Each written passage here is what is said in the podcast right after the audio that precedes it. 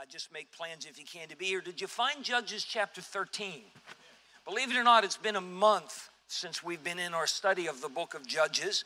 Um, and uh, so uh, uh, I'm not quite sure where Brother Tim left off.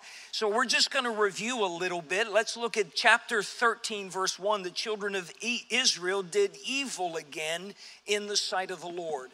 This is the pattern of judges. Uh, they're right with God and uh, then, then the judge, the leader God raised up to guide them, passes away. And almost as soon as the leadership is gone, they go their own way. And they fall into sin, worshiping various false gods and goddesses. As a result of that, God allows them to go into captivity to their enemies. Uh, sometimes it's been the Ammonites. Um, this time it happens to be the, the Philistines. Uh, the Bible says the Lord delivered them into the hand of the Philistines 40 years. Uh, hopefully, the week after next, when we, we resume this study, I'm going to have a map for up here. Um, the Philistines lived along the shore of the Mediterranean Sea. Um, they did a lot of seafaring, uh, but uh, that's they lived along that area, narrow strip of land. Today, uh, it's the area that, that is referred to often as the Gaza Strip. Uh, that was where the Philistines uh, were, were, were basically located. The Philistines were a race of very tall people, very large people. Goliath was a Philistine. Uh, Brother Rob's family, on both sides of his mom and dad, are of Polish descent. Polish people are generally very large statured people. That, hence, Brother Rob. Uh, he's, he's got aunts that are like 6'2 and 6'3 um, and so forth. Um, obviously, I'm not of Polish descent. Uh, didn't, I, I, didn't, I didn't get any of those genes. So the Philistines were, were just large, large people. They were a very warlike uh, people. Um, they had city states. They often didn't have just one king over all of the Philistine cities. Uh, but every now and then, all of those city states would join together and form a mass army. Um, Israel was their main target because Israel was right next door to them. In fact, the land the Philistines occupied, uh, God had given that to Abraham and his descendants. They had just never fully conquered it.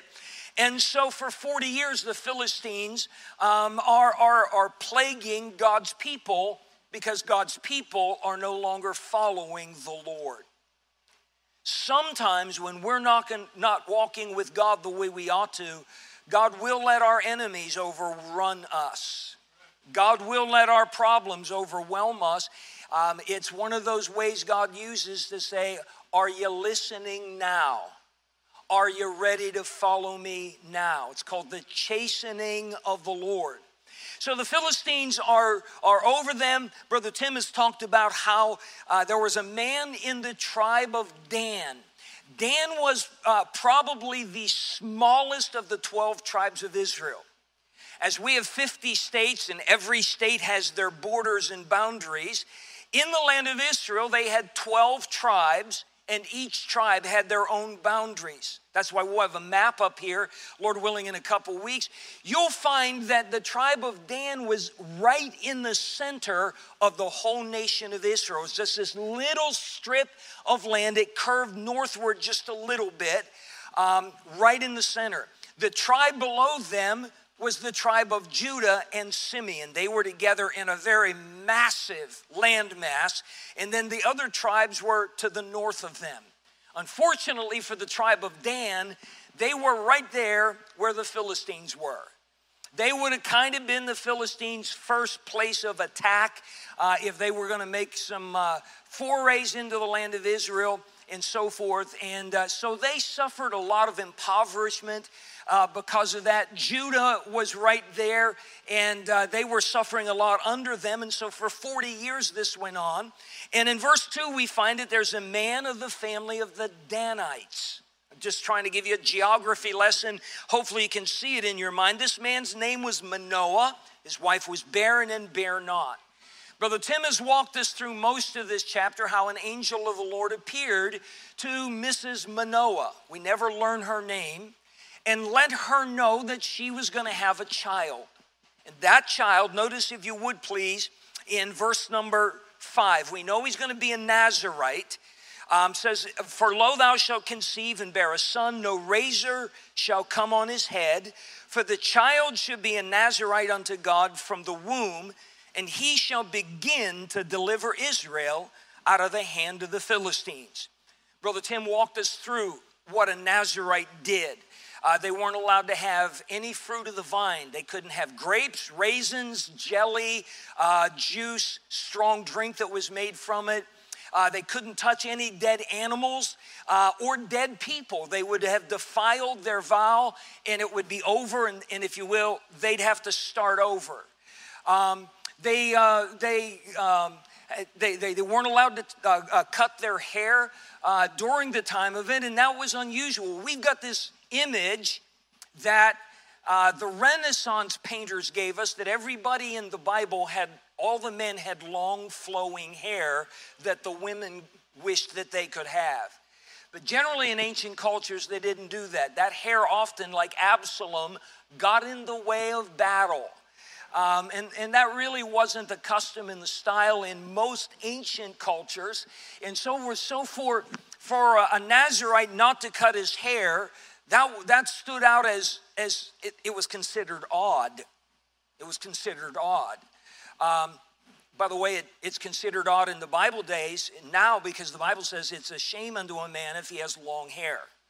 Um, so here's a, a, a child that's going to be born that will never cut his hair. For Samson, boy, this was going to be a lifelong thing. I can't imagine how long his hair would be, you know, uh, as, as he grew older, you know, that type of thing. He was going to stand out. Anybody that saw a Nazarite, watched the way that they ate and, and conducted themselves, understood this person has a vow with God, has a, a very special, dedicated relationship with God. And the angel said to Mrs. Manoah, That's going to be your boy. They were going to have to raise him carefully. They're going to have to answer a lot of questions from a little boy. Why can't I eat that? Why can't I do that? Why do I have to look like that? And they were going to have to be prepared with Bible to help him understand that and to know that he was chosen by the Lord. Um, notice again at the end of verse 5, God gives the purpose for this child that uh, this lady is going to bear, and he shall begin to deliver Israel out of the hand of the Philistines. Other judges like Gideon and Jephthah and Ehud, some of the ones that we've already studied, they actually delivered Israel in a, in a fairly complete manner. When they were done with their battle, Israel was a free nation. Like Gideon, it was the Midianites that God had allowed to persecute and, and put them under for their sin. When Gideon was done, the Midianite army was just decimated, didn't exist anymore, and the land had, had really complete rest and freedom under them. Samson is going to be different. He's not going to give that kind of complete de- deliverance. The angel said he's going to begin to give deliverance to the nation of Israel. That's important for us to understand. Um, how many have read the story of Samson in the past on your own? How many have done that? How many have found some things about Samson puzzling? Anybody? yeah, I, have scratched my head a couple times. Um, Samson's one of those enigmas. Um, do you know the Bible says more about Samson more times that the Spirit of the Lord came on him than on any other person in the Bible? More times that the Spirit of the Lord came upon him. And yet, as we're going to study, he got engaged to an unsaved Philistine woman. In another chapter later on, he went into a harlot. Then later on, he married a Philistine woman named Delilah. Um, and that doesn't seem to fit, does it? And yet, at the same time, if you read Hebrews 11 with that faith hall of fame, Samson is listed by name as a man of faith. Um, we're going to walk through Samson's life. Um, we're, we're, not, we're going to find that we don't have to make excuses for Samson. uh, or anything like that. There's much to learn from him. If he was a man of faith, I need to learn about that. I need to understand why God would call him that. Um, so we're just sort of seeing the beginning here uh, of Samson's prophetic birth. God has a plan for Samson. I want to interject this. I, I don't think Brother Tim has covered this before. There are several people in the Bible that had prophetic births. Um, Jacob and Esau were the twin sons of Isaac and Rebekah. Did you know that before their birth, God told Rebekah exactly what was going on, going on in her womb, that she was going to bear twins, and even said, I want you to understand the elder of your sons is going to serve the younger. There was a prophetic aspect about that. Tell me somebody else whose birth was prophesied. John the Baptist. Uh, his parents were, the Bible says, uh, stricken with age, okay? And uh, the angel appeared to Zechariah and let him know they were going to have a child. His, his name was going to be John, and uh, he was going to be the forerunner of the Messiah. Who else had a birth that was miraculous, foretold by an angel, that type of thing? Jesus. I was hoping somebody guessed it. You were guessing that first, uh, and so forth. So Samson wasn't the only one like that. Samuel's birth, Samuel's birth was uh, promised by the Lord, um, and and so forth. Um, we need to understand something. I, I'm a pro-life person. I'm not a pro life person for scientific or medical reasons. I'm a pro life person for Bible reasons. The baby in the womb is not a Fetus, I know that's the scientific word, it's a baby. It's a human being. It is someone that has a future ordained and planned by God. Um, we need to understand that. Now, I know Samson's birth was prophesied, um, and that made him a very special individual, but not all people that had a prophesied birth, um, or I'm sorry, there were people didn't have a prophesied birth, and they were just as ordained by God.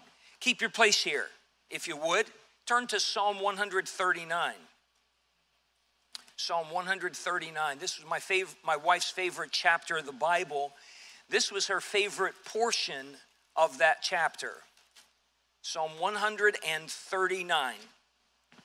Look, if you would please, to verse number 14. This is a psalm of David.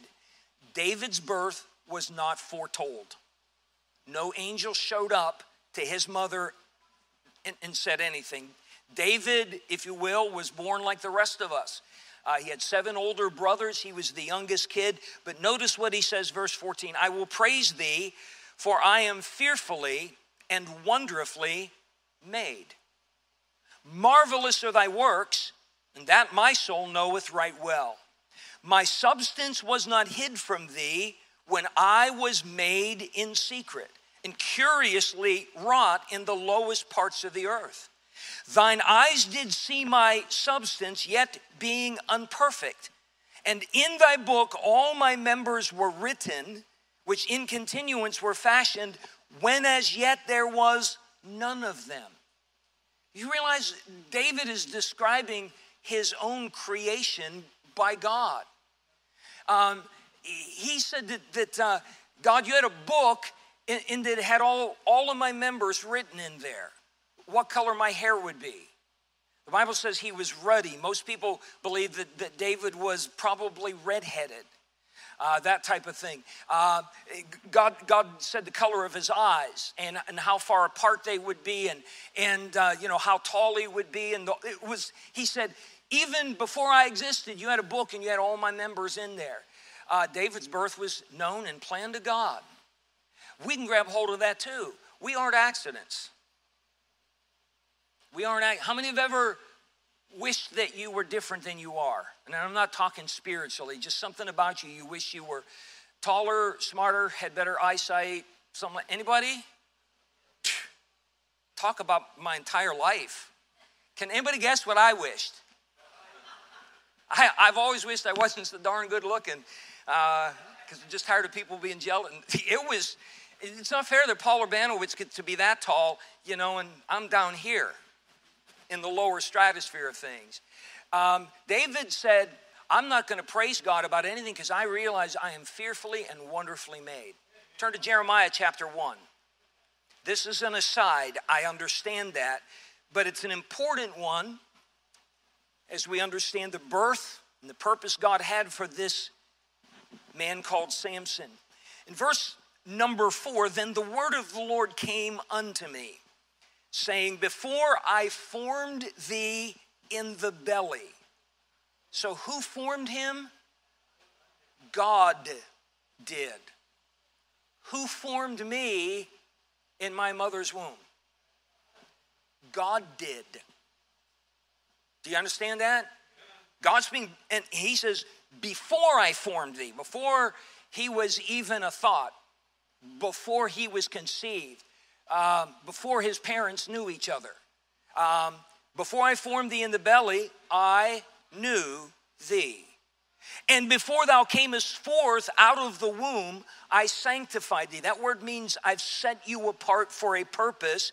I sanctified thee and I ordained thee a prophet unto the nations. So before, before Jeremiah was born, God had already set him apart, saying, This baby's gonna grow up and he's gonna be a prophet to all the nations of the world. I pastor one church. That's, if you will, the scope of my influence. I realize live stream may take it a little farther than that. Jeremiah would become a prophet to Israel, I'm sorry, to Judah, to Egypt, uh, to Babylon, uh, to Persia, uh, to the Ammonites, the Moabites, the Kenites. I mean, you name it, any nation that was, was in that part of the world, the Middle East, Jeremiah was the prophet and he had a message from God for every single one of them. And all of those nations knew who he was. And, and God created him to be that. Do you know that God created you to be something too? He created me to be something. Um, are we fulfilling that? And it won't all be the same.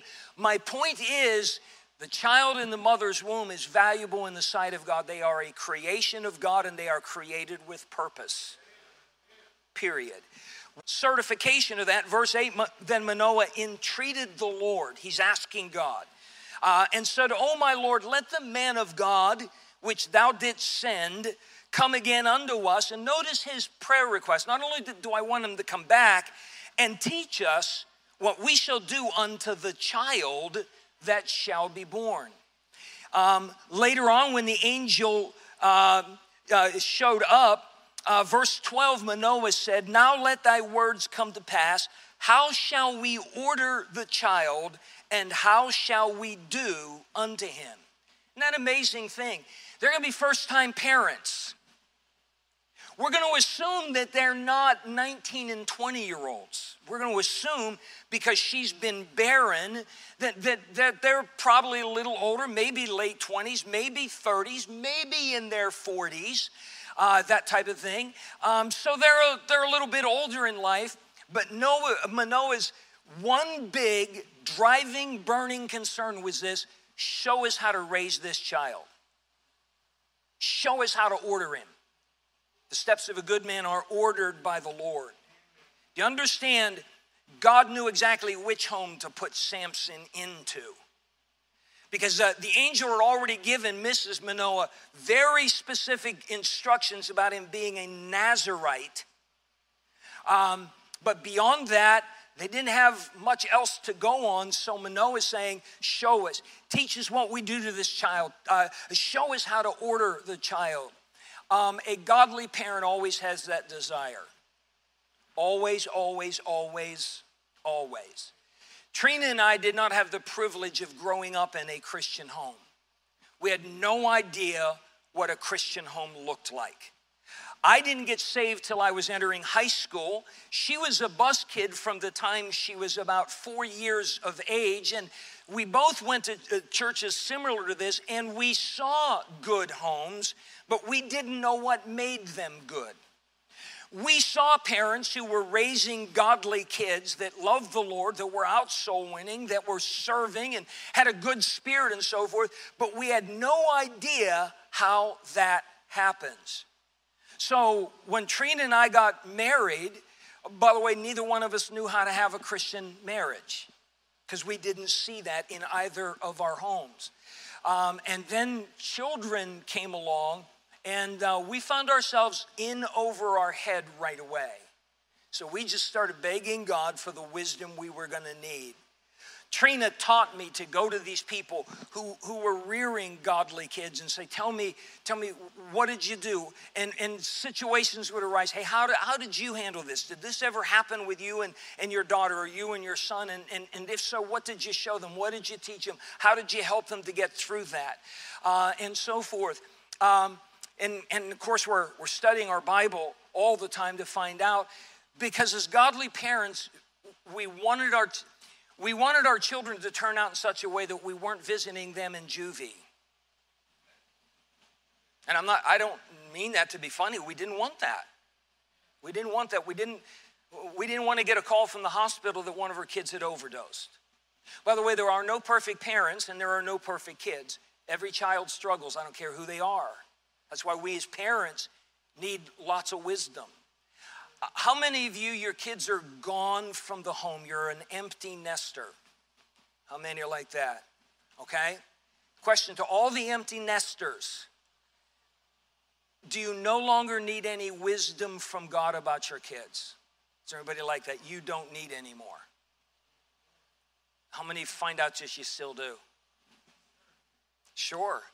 And of course, then grandkids come along, and you know, as grandparents, sometimes we have to bite our tongue. How many have done that? My tongue has scars. Uh, that, that sometimes there are. And, and, and, so forth. And it's a, it's a brand new dynamic that we have, and we certainly need that wisdom from God. I am not teaching this this morning as a plug for the family conference next week. It's of the Lord's timing that that just happens to be where we are uh, in the background of Samson. He was born into a home with a mom and dad who were very, very sensitive to the leadership of God in their lives. And I know Brother Tim walked through a lot of this chapter uh, uh with us. Um, uh, look at verse number 23. Manoah thought because they'd seen the Lord, they were going to die. And his wife calms him down. My wife had a way of doing that for me sometimes. But his wife said unto him, If the Lord were pleased to kill us, he would not have received a burnt offering and a meat offering at our hands, neither would he have showed us all these things. Now, we don't have the whole list of everything that Manoah and his wife got from the angel. Uh, he told them a few things about the, the, the, wine, the strong drink, and, and so forth.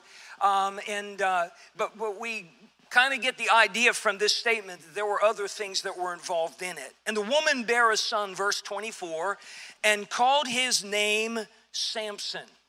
Does anybody, want, anybody know what the name Samson means? I have never thought to look it up before I studied for this particular lesson. Names in the Bible had meaning. The name Thomas means twin. Maybe that's why I have two sets of twin grandkids. I have no idea. Um, names had meaning. The name Samson means sunlight.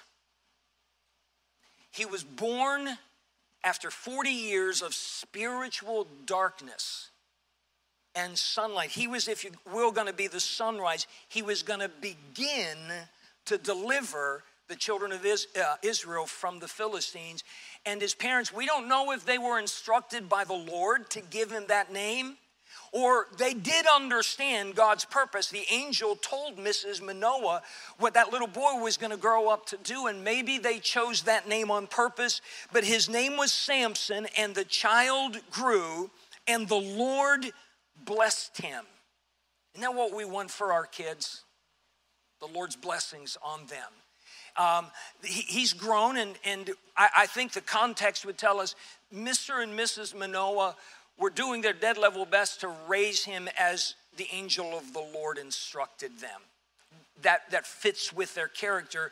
And this child is growing. He's different from all other kids. Different from all other kids. Um, several years ago, my wife and I went down to Sight and Sound in Lancaster for their production of Samson. Anybody here see that one? I, I can't say that it was my favorite. There were some very powerful moments in there. But one of the things that the production did is they showed glimpses from Samson's life, and they, they let you know they're taking some artistic liberty, uh, that type of thing, and gave us the idea of a little boy and then a teenage boy growing up, wondering why all these rules, wondering why he's different. And you know, when, when we're different, people have different reactions. Um, I, I, I've been picking Tommy up uh, at his school this week while Rob and Anna are out of town.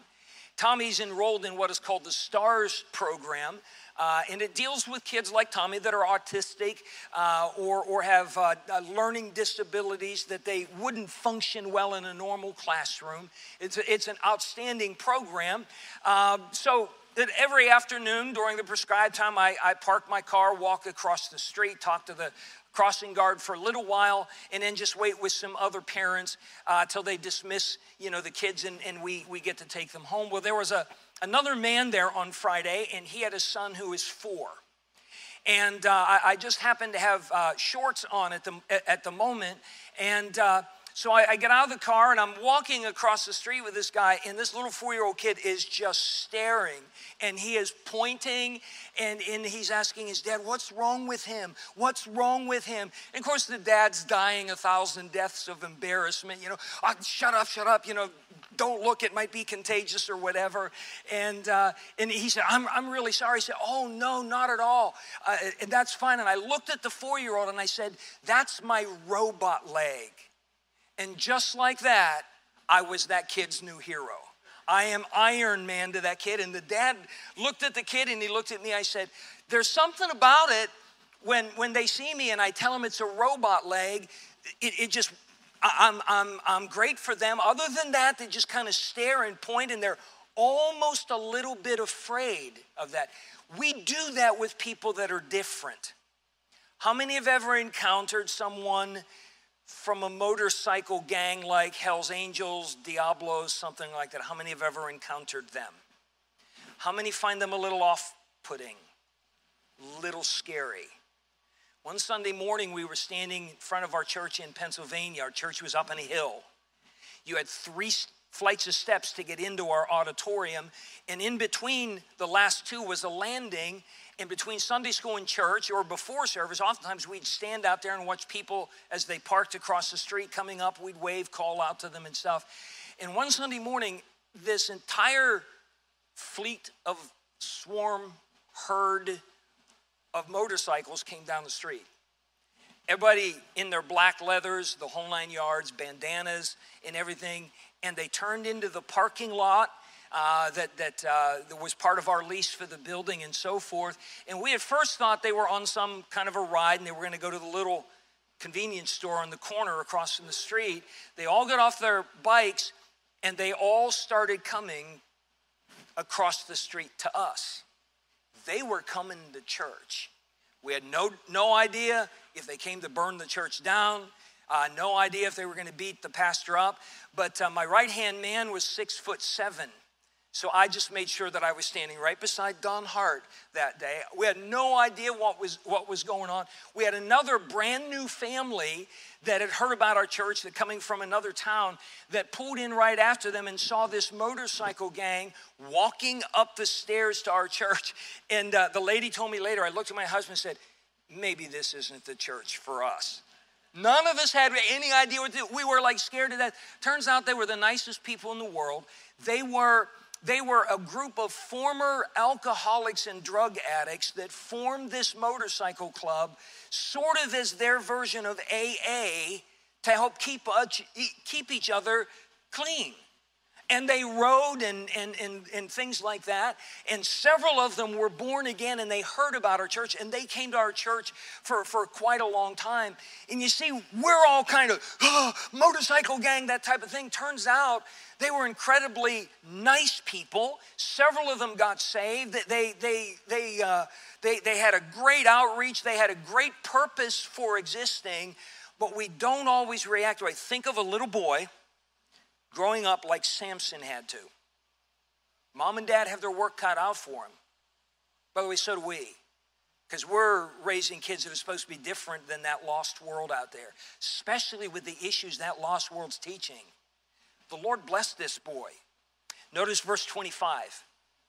And the Spirit of the Lord began to move him at times in the camp of Dan between Zorah and Eshtaol. These were two uh, regions of that tribe of Dan. We'll have a map up here next week, and I'll try to point that out to you. Um, the camp of Dan probably refers to a military encampment. Each of the 12 tribes would have had their own small standing army. Dan was front line against the Philistines. If they were going to go inland, they were going to come through Dan, and more than likely, they had formed a maybe a militia, we might call it. They had they had formed an army. It, it, probably wasn't very large. Uh, maybe it was just enough to protect their homes, their particular towns, and so forth.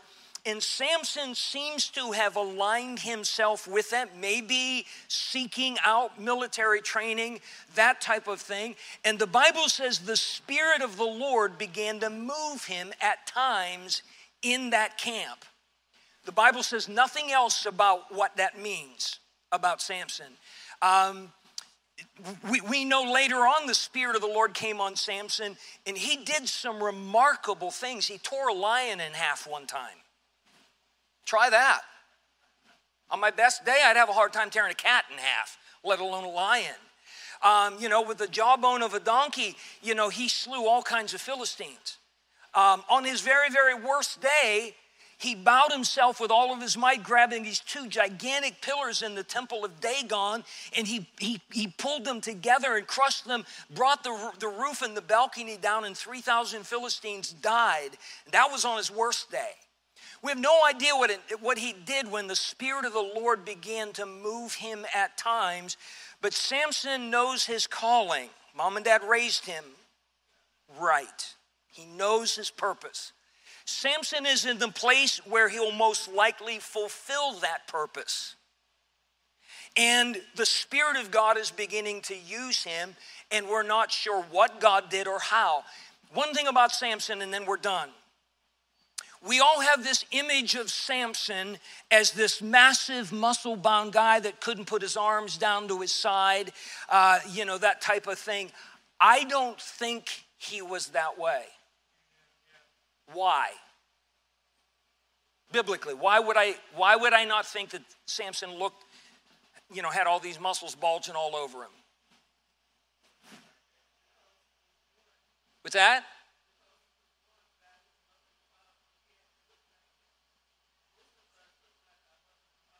Okay, he would he would probably look like his mom and dad, and there's no evidence they would have looked like that. Brother Buddy? People would think it was his strength. And we're getting there. Tell me why why probably was Samson not a big dude?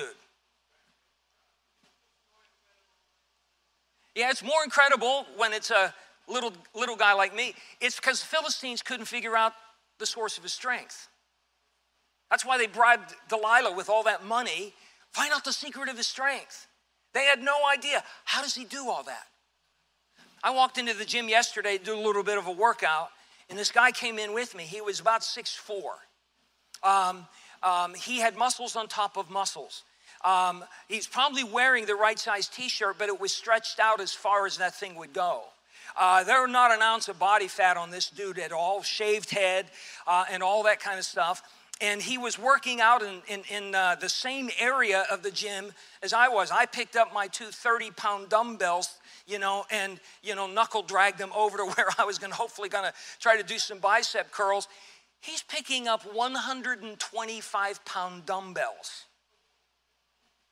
laying on an incline bench doing this with a 125 pound dumbbell in each arm. By the way, I wasn't at all surprised because he looked like a dude that could do that. You know what would have been surprising? If I'd have done it. Some little old one legged dude, if I'd have picked him up and I'm doing that, they'd be walking up saying, What's the secret of your strength?